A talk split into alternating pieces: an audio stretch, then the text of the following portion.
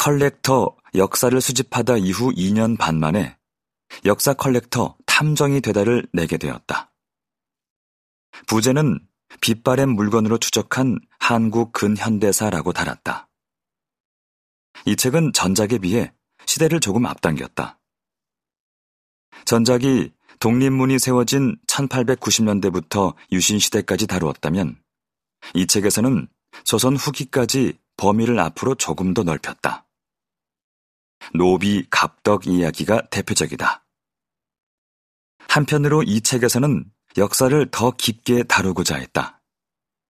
여기서 더 깊게 역사를 다루었다는 것은 수집한 역사 자료에 대한 탐구 과정이 전작에 비해 세밀해졌다는 의미이다.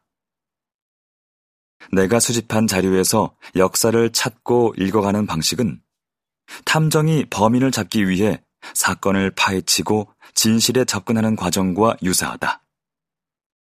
따지고 보면 방식뿐만 아니라 탐정의 일이나 내 일이나 별반 다를 바가 없다.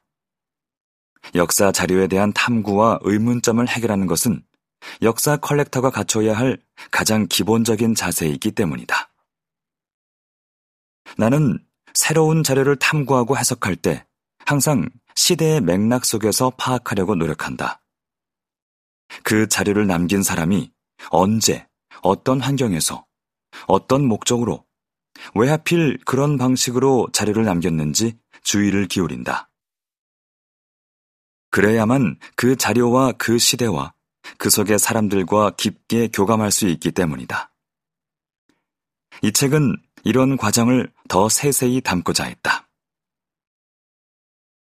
이 책 속 10편의 이야기는 가장 사적인 동시에 공적이고 가장 미시적인 동시에 거시적인 이야기들이다. 일면 모순적인 이야기로 들릴 수도 있겠으나 전체에 하나가 속해 있고 하나의 전체가 들어있기 때문이다. 나는 천성적으로 추상적 개념으로 역사를 설명하는 것을 좋아하지 않는다. 조선시대 양반이라고 모두 같은 양반은 아니며 노비라고 해서 모두 같은 노비가 아니다. 역사의 구조를 무시하는 것은 아니지만 그것만큼 역사 속 개인들이 가진 개별성을 중요하게 생각한다. 그리하여 추상적 구조 뒤에 가려진 개개인의 삶을 찾는 일에 관심을 쏟았다. 구조가 과거의 모든 역사를 설명할 수 없고 구조가 사람 그 자체일 수는 없다. 이번 책에서 나는 독자들에게 역사 자료를 전지적 관점에서 설명하는 대신 그 자료들이 가진 흥미진진한 이야기를 독자와 동행하며 찾아가고자 했다. 결론을 선언적으로 제시하기보다 그것을 도출하는 역사학적 사고의 과정이 중요하고 따라서 그 과정 자체를 독자와 함께 나누고 싶었기 때문이다. 그런데 사실대로 고백하자면 그럴 수밖에 없는 사정도 있었다. 역사 자료를 다루면서 그것이 담고 있는 정확한 진실에 대해 자신있게 단정할 수 없는 근원적 한계가 늘 나를 괴롭혔기 때문이다.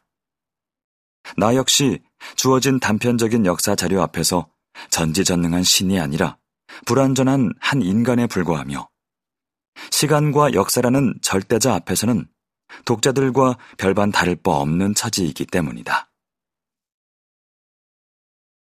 그럼에도 나는 독자들과 함께 자료가 가진 역사성을 찾아가는 과정 자체가 즐거웠다.